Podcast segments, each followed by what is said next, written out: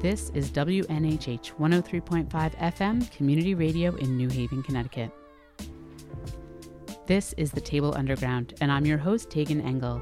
We're digging into stories about food, radical love, and creative social justice. While tons of folks are avoiding bread and carbs like the plague, the team at Atticus Bakery, located in New Haven, Connecticut, has their hands deep in delicious sourdough, and they're crafting incredible new loaves of bread every day. For the first time in generations, wheat is being grown in the state and milled fresh for these exceptionally delicious sourdough breads, and I am totally in love. The folks making it are in love not only with the bread, but also every detail of the process. I jumped at the chance to geek out with them about bread baking, growing wheat, and why they care so much about what they do.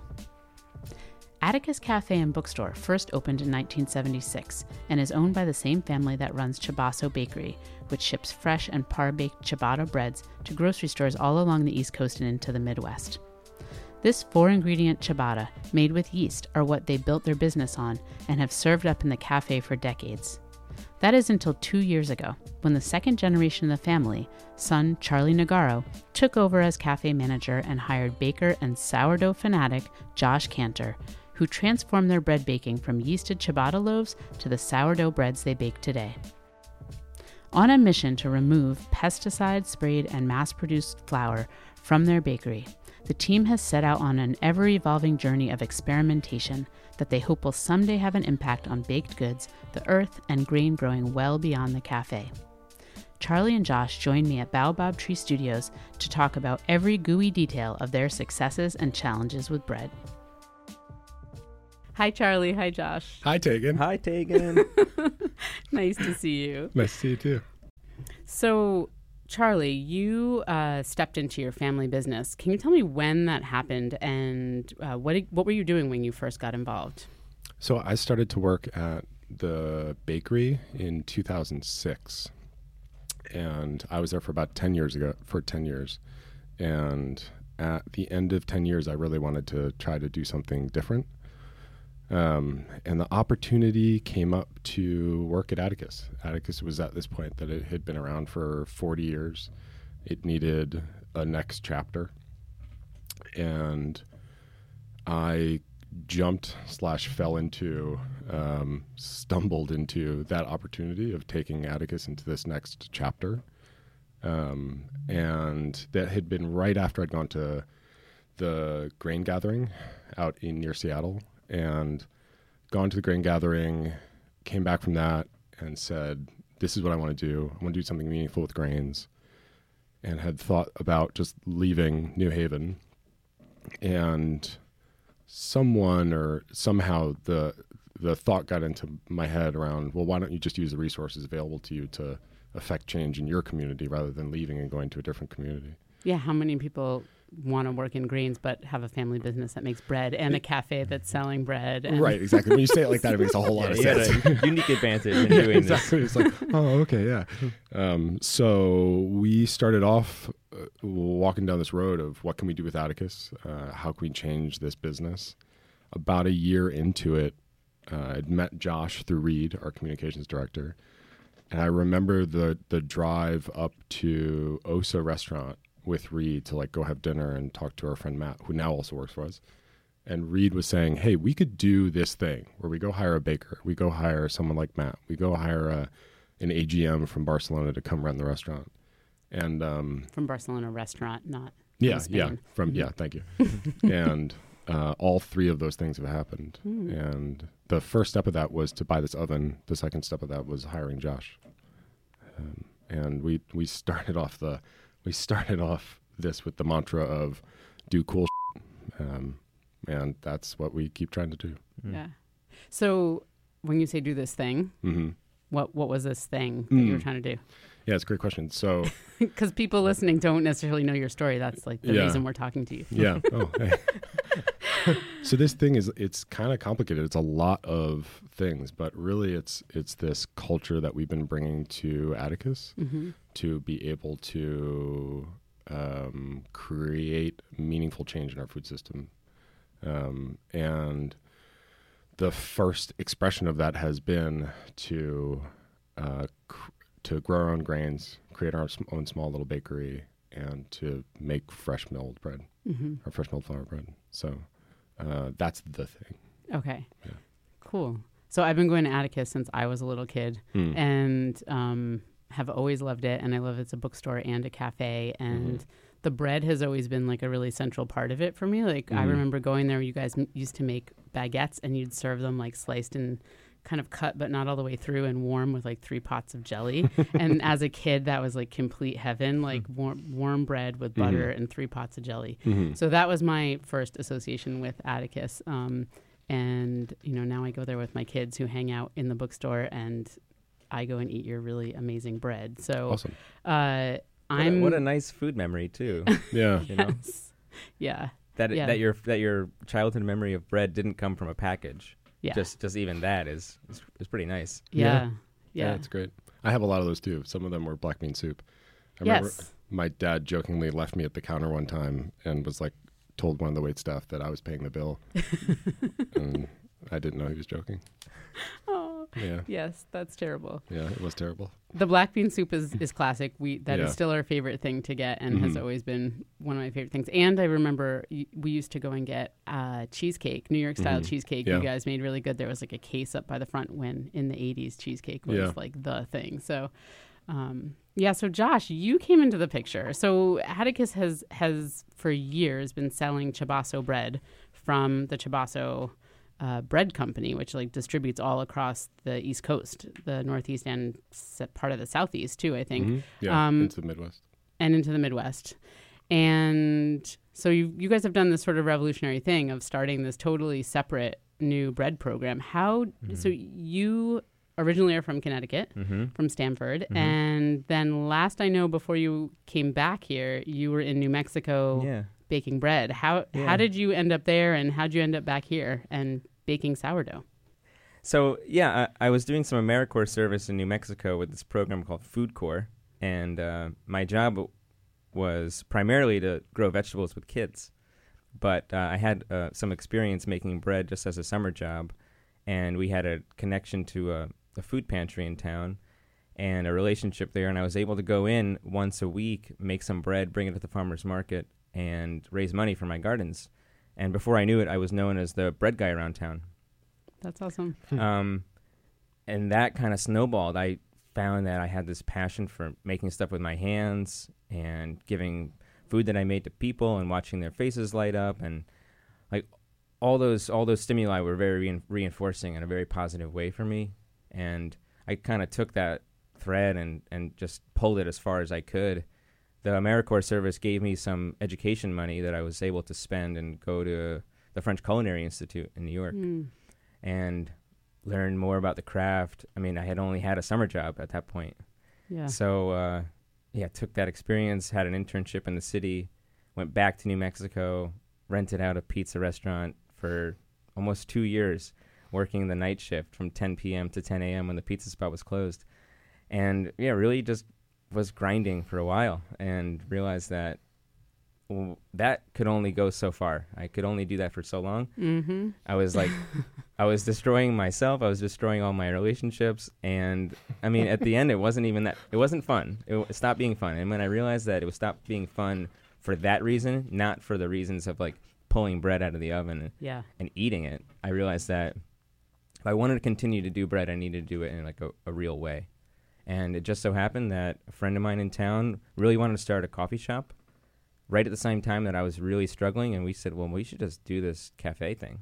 Mm. So I was going to bring the bread, and he was going to bring the coffee, and um, and we just did that. That's we great. really found a cool spot downtown, refurbished it. It's it was a beautiful space, and we Yeah. ran that for almost two years. I have like this two year track. I do things Yeah. for two years. Well, hopefully you'll do this for a little longer than two years. So, how did you get into doing sourdough? Uh, like, where, when did you transition from doing like yeast raised breads to fermented sourdough raised breads? Yeah, um, I was doing yeasted pre-ferments for probably two years before I really got into sourdoughs. Because sourdough, if you really want to do it properly, it needs to be a focus.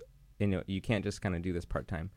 So it wasn't until I started um, going to the after I got back from the French Culinary Institute that I um, really maintained and and th- had a thriving sourdough culture Mm-hmm. many people want to "Hey, can you bring some sourdough? You know, can you give me some sourdough?" And I say, "Listen, like if you don't take care of this, it's not gonna last. You It's really like- need to. It's dead in a day. Yeah, it's, it'll be dead tomorrow if you don't do this correctly." Yeah. So, So this is this is an important piece of this. Can you explain like how do you take care of a sourdough starter? Right. So Mhm. this isn't like a packet of yeast or a block of like fresh yeast. This is like a living organism, right? Yeah. So how if people have this, how do they take care of it so Bedtime stories. yeah.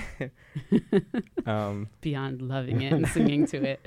we we think about our sourdough in the same way that we think about what makes uh, us comfortable. You know, so we're alive and sourdoughs are alive, and you wouldn't want to be stored in a fridge that's 38 degrees for more than an hour. So we never put our fri- our sourdough in the fridge. Um, we found that for our schedule and our needs, um, we like to ferment our sourdough at about 64 degrees Mm-hmm. just so happens to be the, the maximum temperature that you can use on a wine cooler, which is how we ferment our sourdough. Yeah. Mm. Because like refrigerators aren't allowed to go above 38, I think it Right. is. So we had to find something that would keep 64, Yeah. um, winter or summer. Yeah. Yes. And and for for a very long time it was a, a very convoluted fermentation schedule Mm. uh, with the Mhm. sourdough. It at a- Atticus. yeah, involved a fridge. it involved, It involved taking out of the fridge. Someone on third shift taking it out and or then not just- I, taking it out of the fridge. I think I screamed like the last time and then I, I think I screamed and Charlie was like, All right, we just can't have this happen anymore. okay, this needs to change. So we uh, we put our heads together and found out Yeah. a way that we just because if, if you can imagine, you know, you'd be coming in in the morning to you know bake off the breads Mm-hmm. that you fermented the day before and mix the next day's breads. And if you come in and your sourdough is not ripe, Yeah. you know, silence. There's yeah, nothing you to do. You can't do anything. You can't do right. anything. Yeah. Yeah, your bread will not rise. Yeah. So I'm gonna jump us forward. So you you guys met Charlie and Mhm. Josh met through Reed, who Mhm. now works for Chabaso, and you knew Josh knew from college, and so Mm-hmm. you all met. You decided to leave your cafe in New Mexico, Mm-hmm. and you said, "I'm taking a road trip back to New Haven Mhm. and doing this thing with Charlie, like leap of faith, gonna Mhm. try this cool sourdough Yes. new program at Atticus." Yes. So it's kind of cool because you have like this huge bread bakery, but you've niched out a little corner with your own oven, mixer, table area where you can do your own thing with the grains you're using. And you have a cafe where you're featuring the bread. So it's not like you're trying to put your sourdough into. Not, you know, half circulation around half the United States. You're Right, sort of yeah. starting it out in a Yeah. cafe. So that's like a good setup for like, let's try something. Yep. Mhm. So tell me a little bit about over these two years almost that you've been working together. What have you been making? What have you been trying to do here? I, we've been keeping it pretty f- focused on three or four groups of bread. So, and then trying to find creativity with, within those groupings. So sometimes limitations are actually really, I find limitations to be really helpful because like I'm all over the place. Mm-hmm. So we have shaped breads, we have sandwich breads, we have these like pan Danish style breads, right? Mhm. Did I get that right? Yeah. So it's Yeah. three different groups. Um, and then Yeah, and within those, uh, you know, we have a category of what we call country, and you know, country breads are a dime a dozen. There, there, there. Yeah. There's a thousand different country breads. Right. Our our version is in flux. You know, we we we swap out the type of wheats that, that are inside. We swap out the, the percentage of uh, of wheat of whole grain wheat in, in the in the in the loaf. Mhm. Um, we have a category of wheat breads that are predominantly wheat, fifty percent uh, white, fifty percent wheat Mhm. and um, probably the coolest category that I would say is our porridge. You know, Mhm. uh, Yeah. Which um, is a cool technique of incorporating whole grains that are fermented uh, before, uh, yeah, pre-fermented and cooked, and then added to a dough. So it's a you can add in things that are sort of um, less. Uh, what's the word I'm looking for?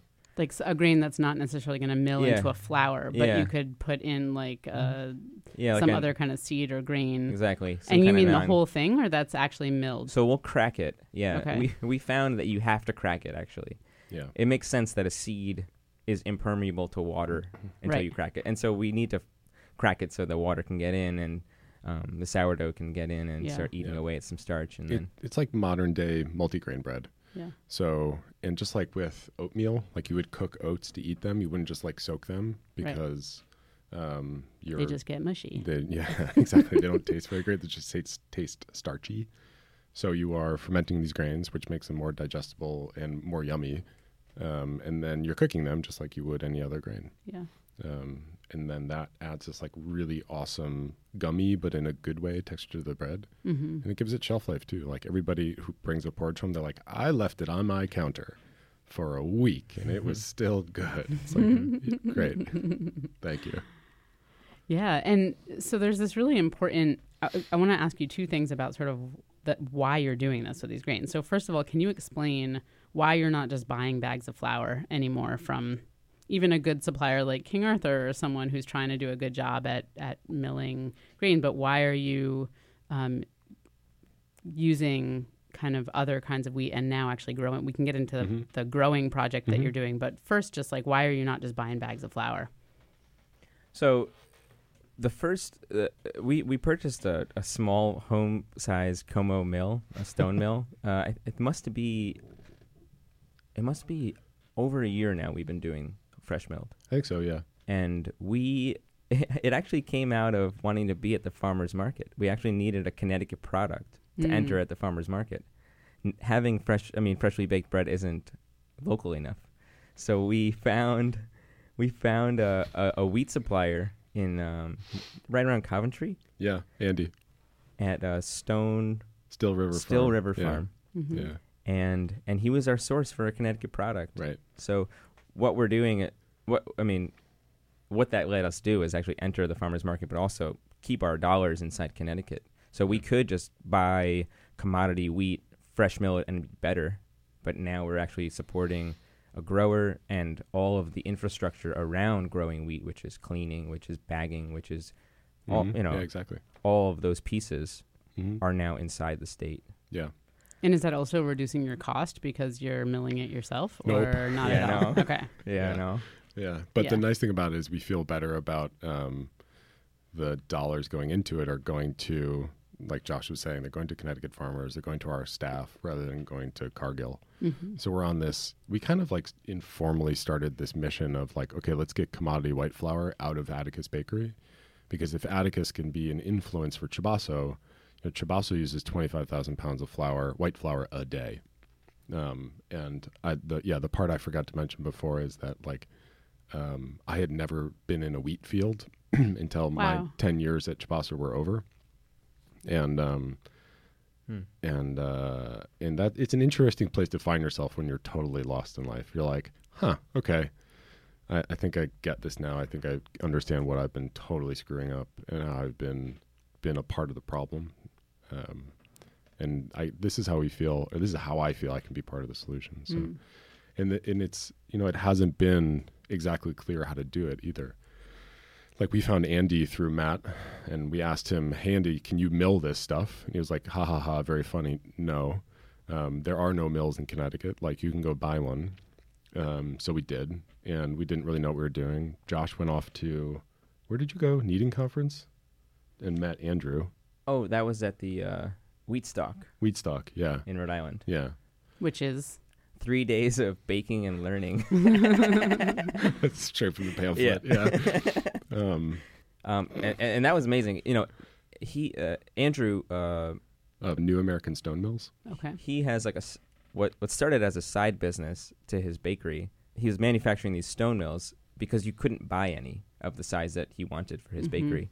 Yeah. Um, and uh, he was up there and just showing out showing off his mill, and we got to like see this 48, 48 inch stone mill Mhm. operating. It's like it's a behemoth, you know. Yeah. yeah. So just to also help explain, like when people buy a bag of flour at the store, it says like enriched, right? And there's Yep. all these other things like, um, I don't know, niacin and vitamins and ribo and like uh, there's a lot of stuff added into the flour, like a long list of what's called enriched, even when Mhm. you're getting like good unbleached Mhm. flour a lot of the Yeah. time. So Mhm. were you trying to kind of avoid all these extra additives and just kind of have not only not like a commodity grown kind of factory farm Yeah. massive Well, so you green, have to. also- Anytime you produce white flour in America, you it, by law you have to enrich it. Mhm. Um, I Oh, I think didn't that was that. yeah. So I think in like the 30s when we started first started making white flour, um, we found that uh, the government found that people were malnourished,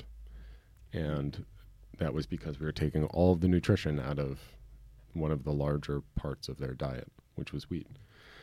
So if you're eating white bread, you're not getting, you're not really getting any fiber. You're not really getting any of the micronutrients, and you're not really getting much of the or any of the healthy fats. Mm-hmm.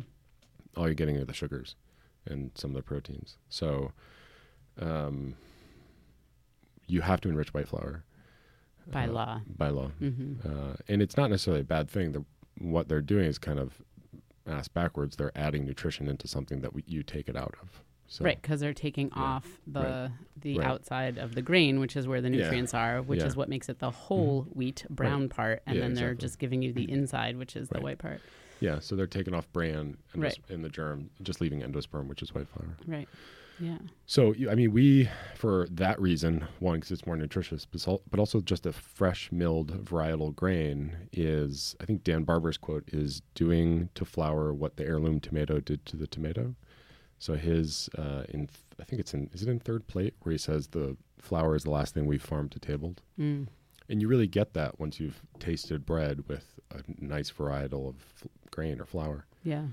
Um, In just in terms of how delicious it it yeah, is. Yeah. exactly. How I'm totally is. addicted to your bread. I think I've told you this, but I now like I I'm a pretty savvy shopper in terms of getting like things that are well sourced but like not too expensive and stuff. Mhm.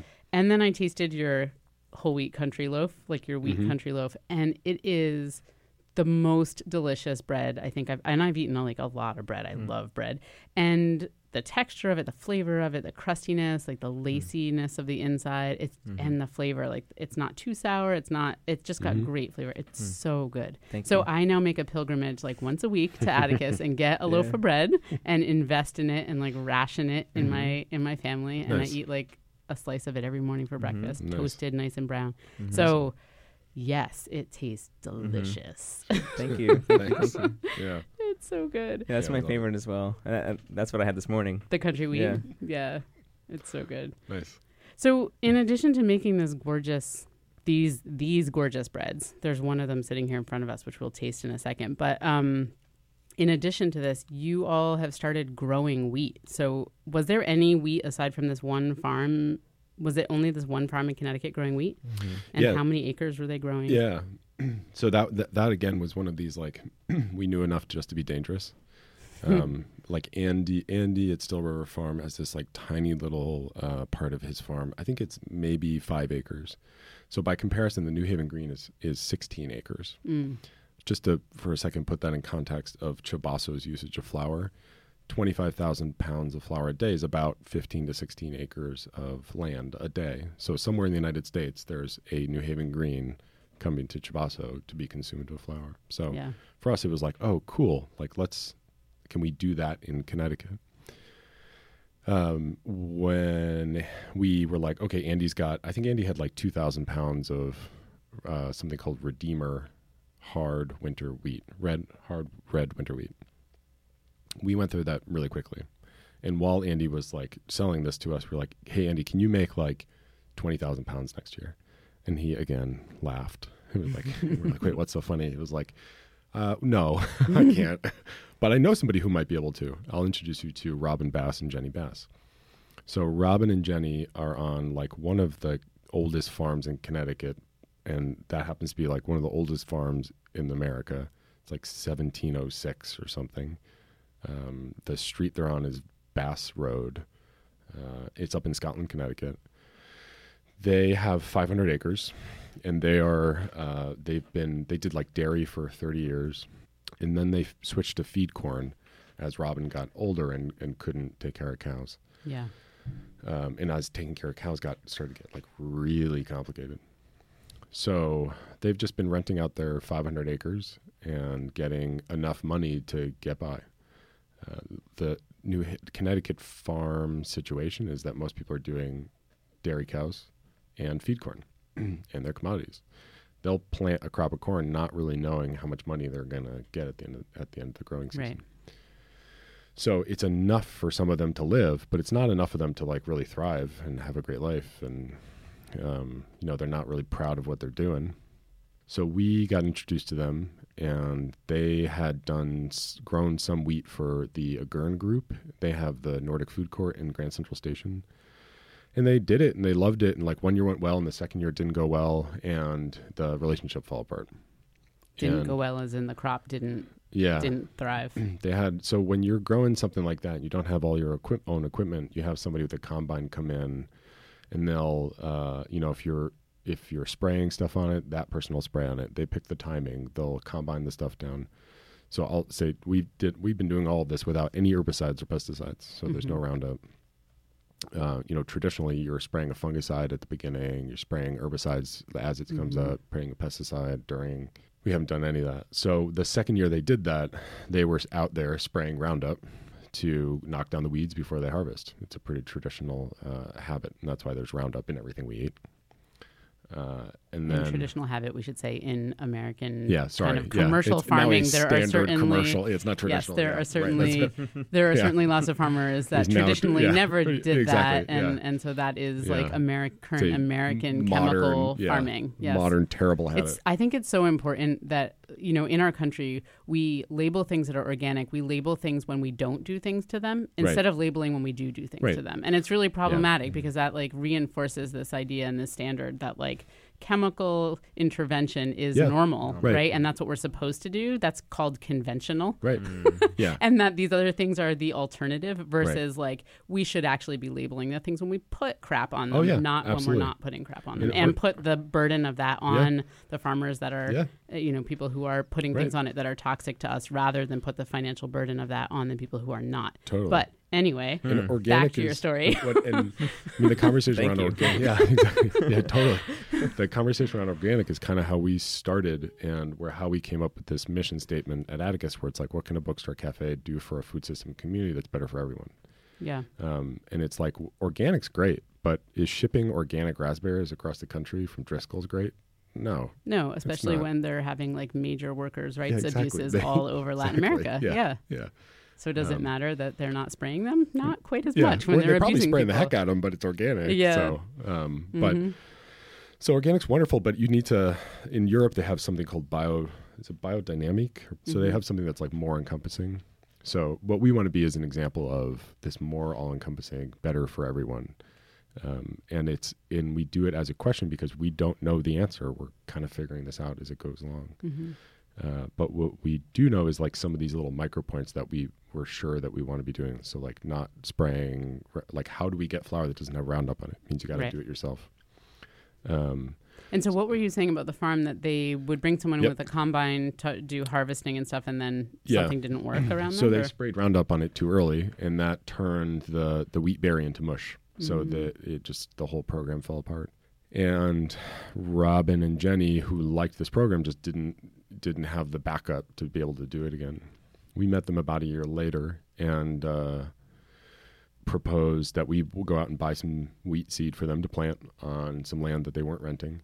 Uh, they went, they did it, um, and you know, it's not like farmers uh, know like I went in I go into all these things with like these silly sets of assumptions and um and have learned enough to not share the assumptions because I'm usually wrong. So um some I learned in this really quickly that like you know not all farmers are equipped with the knowledge to rotate crops. yeah. Um and uh, we learned after the first season of trying to plant wheat that it was like, oh, okay, so this is not as simple as just like throwing stuff in the ground.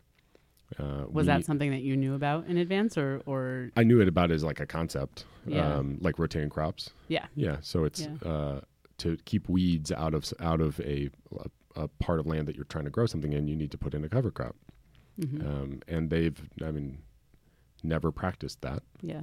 It's Uh, not only weed reduction; it also enriches the soil Sure, because you want yeah. to plant something that's replacing Nitrogen. the soil yeah. with nitrogen or Yeah. other things from whatever the crop was that came out, Yeah, and then also by putting a crop in a new part of the farm Mhm. that if it had disease or fungus or Mhm. something, you're not Yeah. continually planting in the same place. Yep. And so it's both about like enriching the soil Mhm. and about healthy, Yeah. just having healthy crops Yeah. beyond the nutrients in the soil. Yeah, some dirt Yeah. farming. Yeah. Another, another Dan Barber quote. quote, sorry.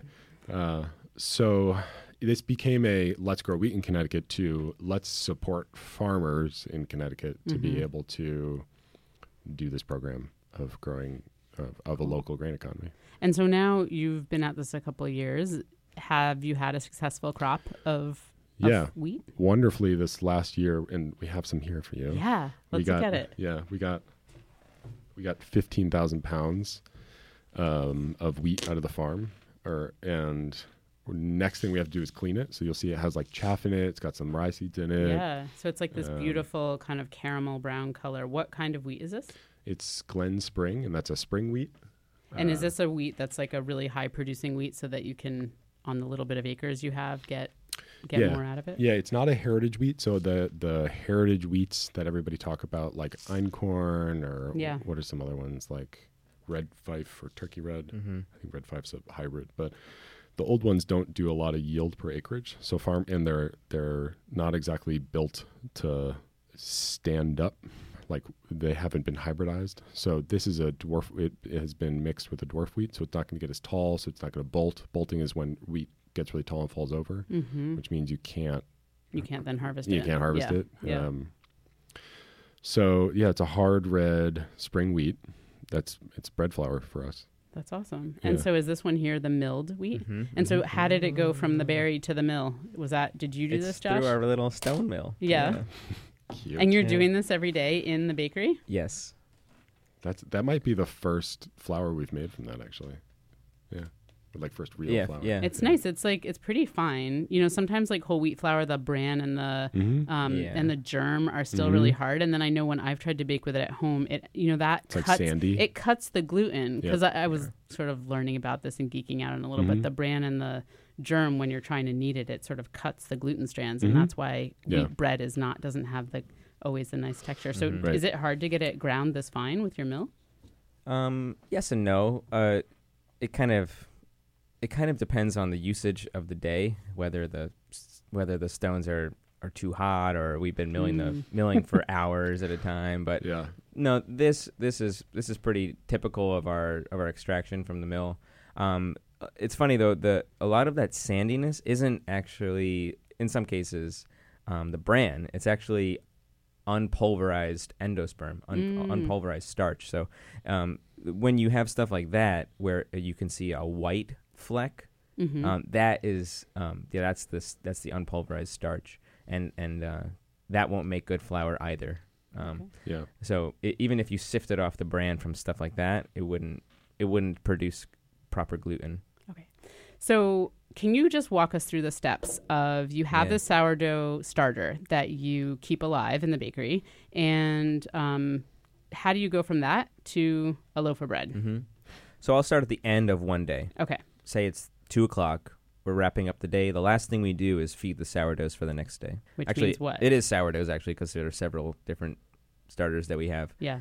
Um, and so this one that we're or the loaf we're looking at is our country, which is fed from a stiff white, and um, in baker's percentages, it's half the weight of the flour is going to be the water in this case, so fifty percent uh, hydration. So if we had a kilo of flour, it'd be five hundred grams of water, Mm-hmm. and um, yeah, we're we're making like twenty some odd pounds of stiff leaven in these these days. Um, and uh, so Meaning the dough that you're using to make the bread. yeah, Yes. yes, Okay. exactly. Just to translate. Yes. So you're having one part, one part water, two parts flour, Correct. and then some amount of starter. Yeah, and like 0.1 parts uh, starter. starter. And so the case. starter is like um a mushy mash of your It's just the start. It's The- just the leftover yeah. sourdough from that day. Right. Yeah. okay. And and uh, And you're feeding it every day because it needs new food. Yeah. Yeah, at, at that point in the day, it is uh, it's kind of uh, quite glue glue like. In the beginning of the day, it has still a, a fair amount of strength in it, and that's sort of another way to tell the ripeness or the age of a sourdough.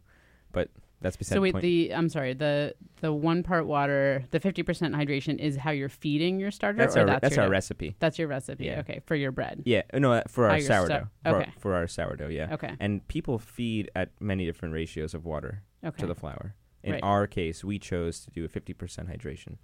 So we do a sti- yeah, like you said, we do a stiff. So a liquid would be one part, one part Right. plus the seed or the mother. Mm-hmm. Okay. Um, there's like a million different names for basically the same thing, like Right. levain, starter, mother. Right. We use Okay. all of them. We do. All right, we so you do that at the end of the day. Sorry, That- sorry, that's- we use that's- all of them. yeah, that's the last thing we- Interchangeable. So we'll do That's that. two o'clock. We'll, we'll we'll we'll we'll go home, and then the next day we'll come in, and that will have fermented in our wine cooler at 64 degrees, and um, and then our, we begin our process for making bread. So what we do is uh, pitch the uh, water and the flour into the mixing bowl, incorporate those two ingredients. That's called an autolyse. So that's just flour and water. Those are going to sit out for 20 minutes. Um, then we're going to put uh, salt and the and the stiff leaven, the ripe stiff leaven, and um, and incorporate those now into the autolyse dough. The autolyse is a process of aligning the protein strands, the gluten strands, uh, passively to develop them.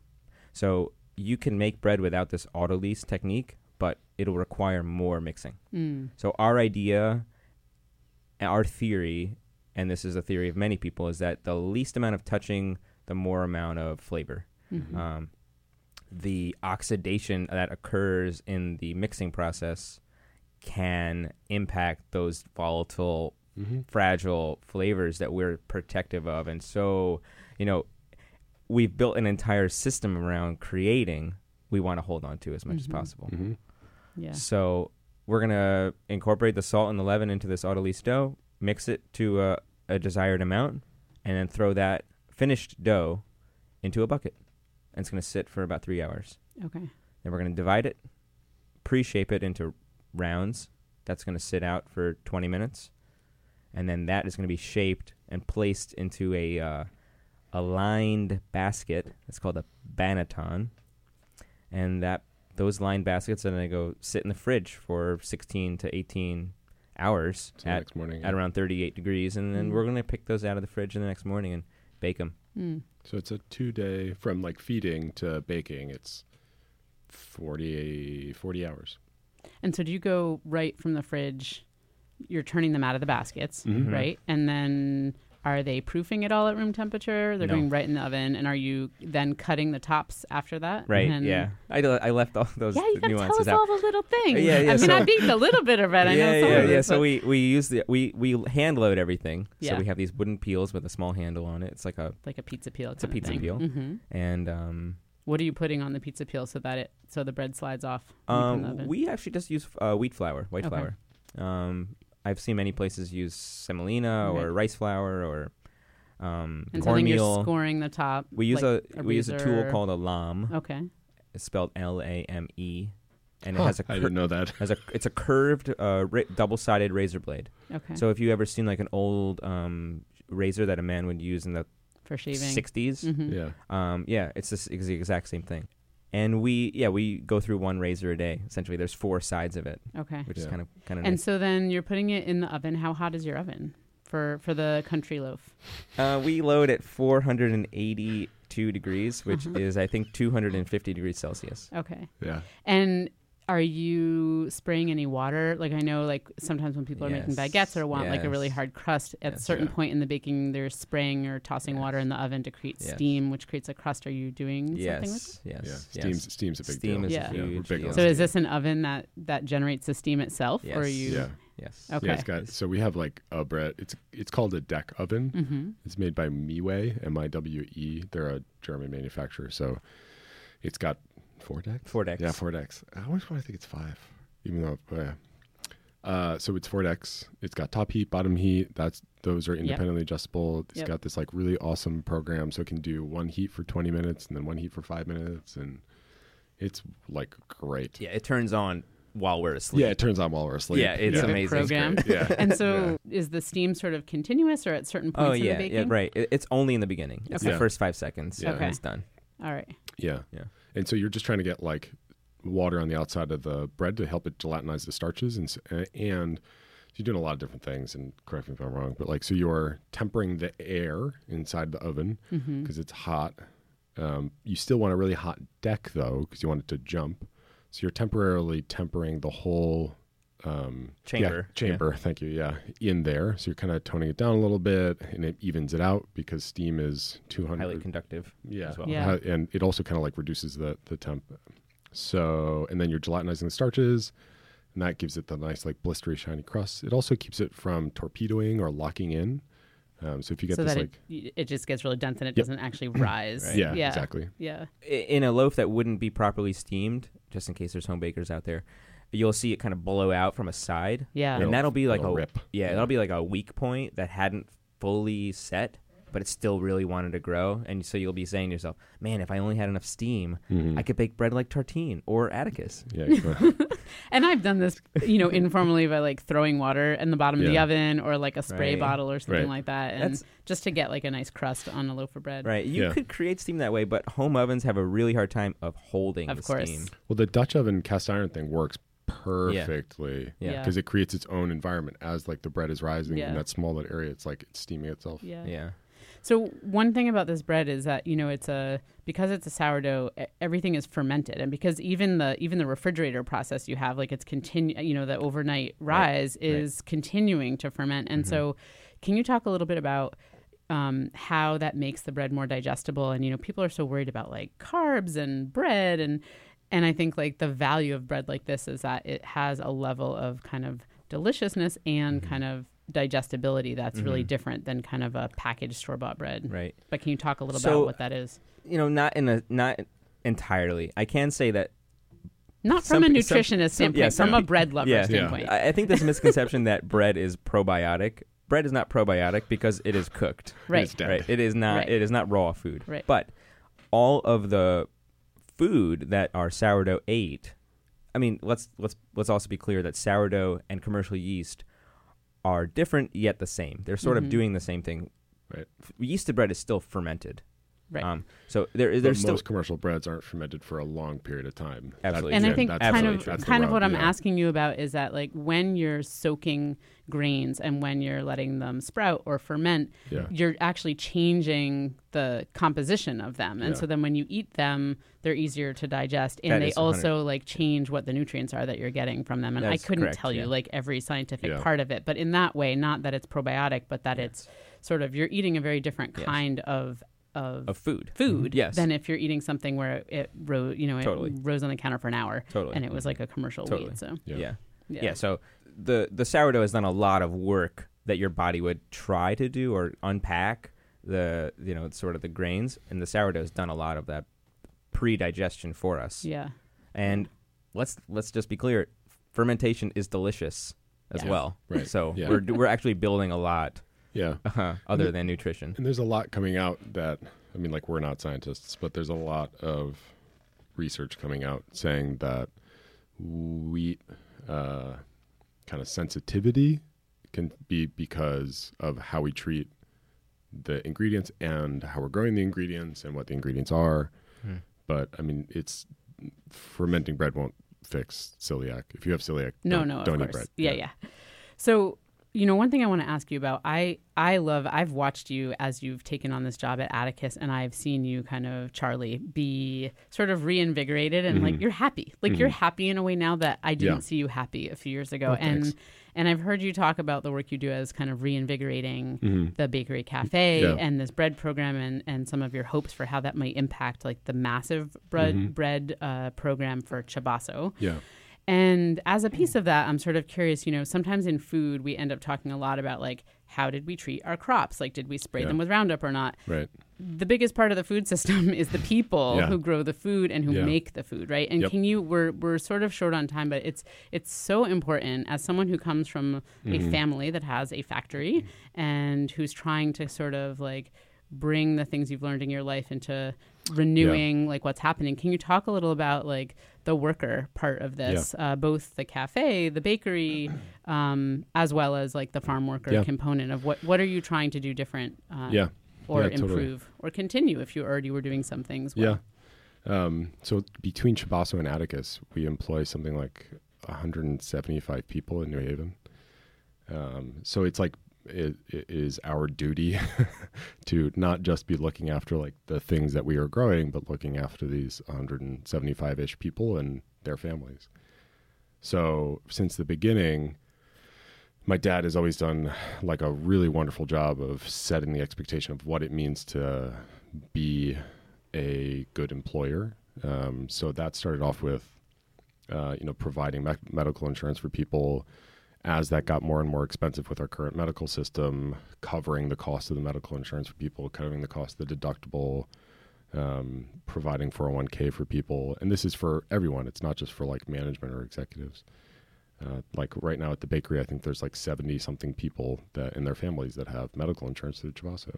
Um, there was this story of, so we, we feed everybody lunch every single day at the bakery, like the soups from the cafe come over.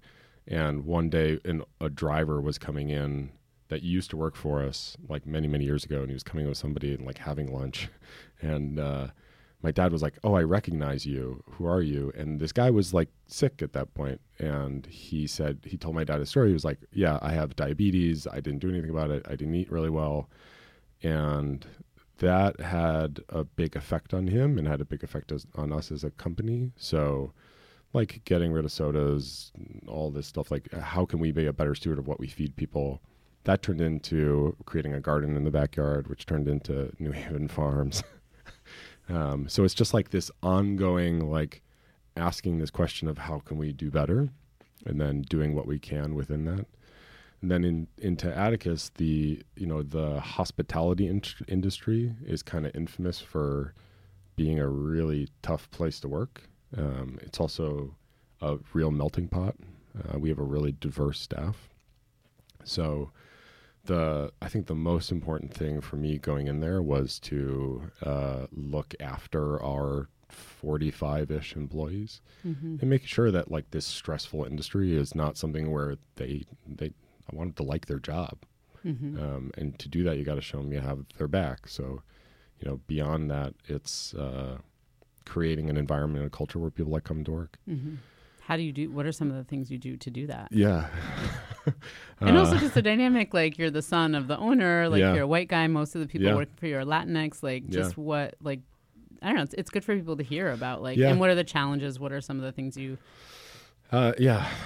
Uh, I one being conscious that I, I'm a white dude, um, and that I have a lot of advantages that other people don't have. So giving people that space, their space, like whatever they need, like how can I help you do this? So being as Cool. empathetic and like m- going that extra, uh, taking that extra minute to make sure that this thing that I would think is a small deal in my life that m- might be happening to somebody else that is like a huge deal in their life is like, okay, cool. I'm going to stop what I'm doing and like make sure you're fine. Um, cause it's like, uh, it's, it's, it's what I need to be doing. Yeah. Um, you know, it's not just about selling bread and doing more things. Like I'm happier because I like going to work. I really like working with who we work with. Yeah. Um, and uh, you know, it's if it's like taking our dishwasher to a to a acupuncturist because when he when he went to his doctor, his doctor gave him pain pills, and it's like for carpal tunnel syndrome. And it's Mm. like okay, cool. Like I, let's go get this fixed. Mm. I'll take you to somebody. Um, Yeah. Do you know what acupuncture is? No. It's like all right, great. Do you feel comfortable doing this? Yeah, let's go do it. Cool. Um, so doing as many of those things as possible. Really. Yeah. Yeah. Um, It's such an important piece. I think that like you know part of why people get abused in the system is because they're not treated as human, and so Yeah. like treating people as human and with empathy and Yeah. and, and individuality when that's Yeah. really needed is is like really at the heart, and that's Yeah. important. Cool. Yeah, so I wish we could keep talking forever, and I want to dig into this bread. Sweet. Yeah. Go. ahead. um, I guess just to close us out, where do you see this going? I've heard talk of bagels. Uh, knew that was going to up. and other things. Where's this going? As, I, as I, I'm going to break into this Oh, nice. amazing loaf. Let's hear this. Look at, listen to that crusty bread. Yeah. Oh my god, delicious. and I made a big mess. Yeah, Yum. Perfect. And the next step really is pursuing this process of getting commercial white flour out of the bakery. hmm Yeah.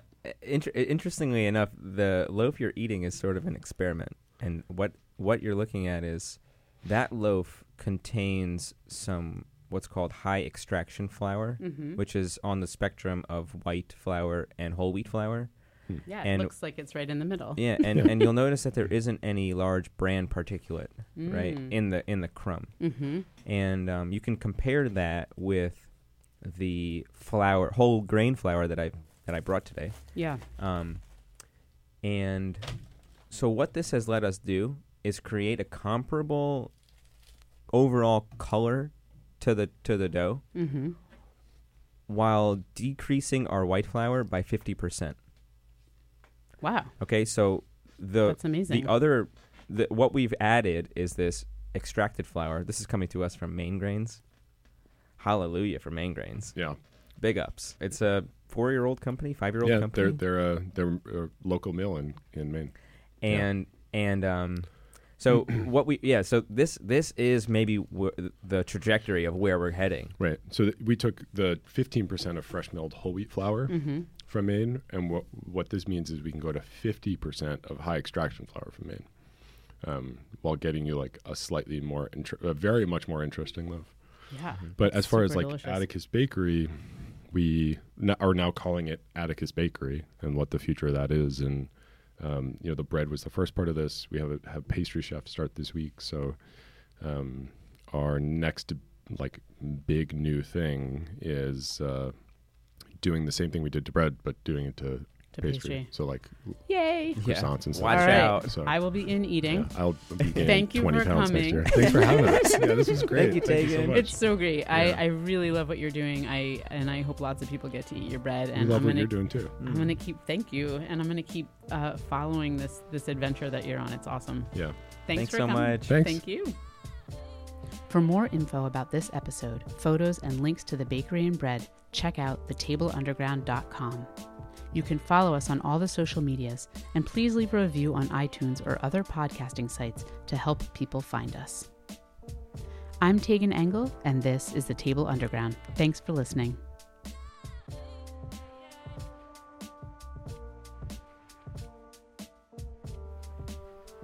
This is WNHH 103.5 FM, community radio in New Haven, Connecticut.